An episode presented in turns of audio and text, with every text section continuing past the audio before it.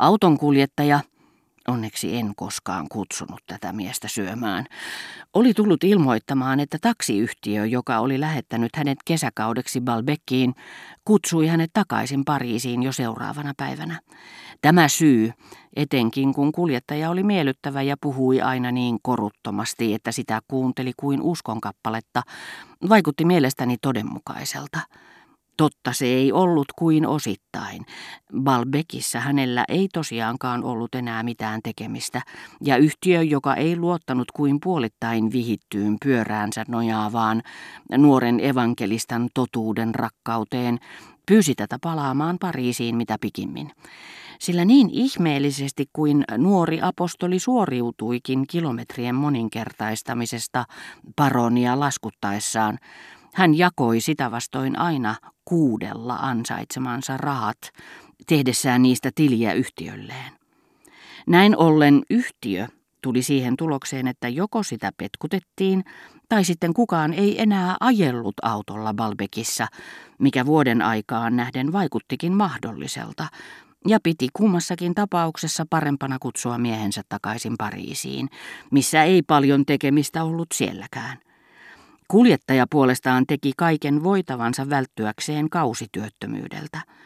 Kerroin jo, mitä en silloin tiennyt, ja mikä olisi voinut säästää minut monilta murheilta, että hän oli ystävystynyt Morellin kanssa, vaikka he muiden aikana eivät koskaan näyttäneet tuntevan toisiaan. Siitä lähtien, kun hänet kutsuttiin takaisin, sillä hän ei tiennyt siinä vaiheessa, että keksisi vielä keinon jäädäkseen, meidän ei auttanut muu kuin vuokrata retkiämme varten ajopelit, tai joskus Albertinin iloksi, hän kun piti ratsastamisesta, kaksi hevosta. Vaunut olivat huonossa kunnossa. Mikä rotisko, sanoi Albertin. Olisin muuten usein mielihalusta ollut niissä yksin. Toivoin, vaikka kieltäydyinkin määräämästä tarkkaa päivää, muutosta tähän elämään, joka mielestäni sai minut luopumaan, ehkä ei edes niinkään työnteosta, kuin monista iloista. Joskus sattui sentään, että minua pidättelevät tottumukset hävisivät, kumottiin, useimmiten silloin, kun joku entinen iloista elämänhalua pursuva minäni tuli hetkeksi nykyisen minäni tilalle. Tämmöinen vaihtelun halu iski minuun nimenomaan eräänä päivänä, kun saatettuani Albertinin hänen tätinsä luo, olin lähtenyt ratsain Verderäänejä tapaamaan, syrjäistä metsätietä pitkin, jonka kauneutta he olivat kehuneet. Rantajyrkänteen muotojen mukaisesti se kohosi, ja sitten tuuheitten metsikköjen tiukassa syleilyssä vajosi taas kesyttömiin rotkoihin. Alastomat kalliot, niiden repeämistä vilahteleva meri, häilyivät hetken silmieni edessä kuin toisen maailmankaikkeuden sirpaleet ikään. Tunnistin merellisen vuoriston, maiseman Elstirin kahdessa suuremmoisessa vesivärimaalauksessa.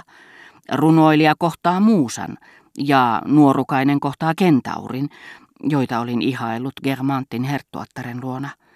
Niiden muisto muutti siinä määrin ympäristön, siirsi sen nykymaailman ulkopuolelle, etten olisi ensinkään hämmästynyt, vaikka olisin Elstirin maalaaman esihistoriallisen nuorukaisen lailla kohdannut jonkin mytologisen olennon matkani varrella. Yhtäkkiä hevoseni nousi takajaloilleen outoa ääntä kuullessaan. Vain vaivoin sain sen talttumaan ja onnistuin pysyttelemään satulassa – sitten kohotin kyyneleiset silmäni sinne, mistä ääni tuntui tulevan, ja näin 50 metriä yläpuolellani auringon valossa, kahden liitelevän, säteilevän terässiiven välissä, olennon, jonka kasvot hämärästi muistuttivat ihmiskasvoja. Olin yhtä liikuttunut kuin saattoi olla kreikkalainen nähdessään puoli Jumalan ensimmäistä kertaa. Itkin niin ikään, sillä olin valmis itkemään tajutessani äänen tulevan yläpuoleltani. Lentokoneet olivat vielä harvinaisia siihen aikaan, ajatellessani, että se, minkä minä näin ensimmäistä kertaa, oli juuri lentokone. Silloin, aivan kuin tuntiessani sanomalehdessä liikuttavan sanan olevan tulossa, muuta ei tarvittu kuin että näin sen koneen, kun jo puhkesin kyyneliin. Lentäjä puolestaan näytti epäröivän reittiä valitessaan. Tunsin, miten hänen edessään, niin kuin minunkin edessäni, mutta olin tottumustani vanki, avautuivat kaikki avaruuden ja elämäntiet. Hän loittoni, liiteli hetken meren yläpuolella. Sitten, ikään kuin olisi yhtäkkiä tehnyt päätöksensä, antanut myöten jollekin painovoiman vastaiselle vietille, kotimaansa kutsulle, hän liikautti kevyesti kultaisia siipiään ja suunnisti suoraan taivasta kohti. Palatakseni mekaanikkoon, hän ei ainoastaan pyytänyt Morellilta, että Verderäänit korvaisivat vaununsa autolla, mikä oli suhteellisen helppoa, kun ajattelee Verderäänien vakituisilleen osoittamaa vieraanvaraisuutta, vaan myöskin, mikä olikin jo hankalampaa, pääkuskinsa, tunteellisen ja melankoliaan taipuvaisen nuoren miehen hänellä, autonkuljettajalla. Tämä kaikki pantiin toimeen muutamassa päivässä seuraavalla tavalla. Ensin Morel järjesti niin, että kuskilta varastettiin kaikki, mitä valjastamiseen tarvitaan. Yhtenä päivänä hän ei löytänyt kuolaimia, toisena poskivitjoja. Toisinaan taas kuskipukin tyyny oli kadonnut tai hänen peittonsa, ruoskansa, piiskansa, pesusienensä ja säämiskänahkansa. Hän sai aina apua naapureilta, mutta oli myöhässä, ja herra Verderäänin oikeutettu suuttumus sai hänet vaipumaan syvään masennustilaan. Auton kuljettajalla oli kiire päästä taloon. Hän selitti Morellille, että joutuisi palaamaan Pariisiin. Oli syytä ryhtyä ratkaiseviin toimenpiteisiin. Morel kertoi herra Verderäänin palvelijoille nuoren kuskin kehuneen, että saisi heidät vielä menemään väijytykseen ja pääsisi yksin voitolle kaikista kuudesta. Sellaista ei nyt sentään pitäisi päästää ohi, hän selitti heille.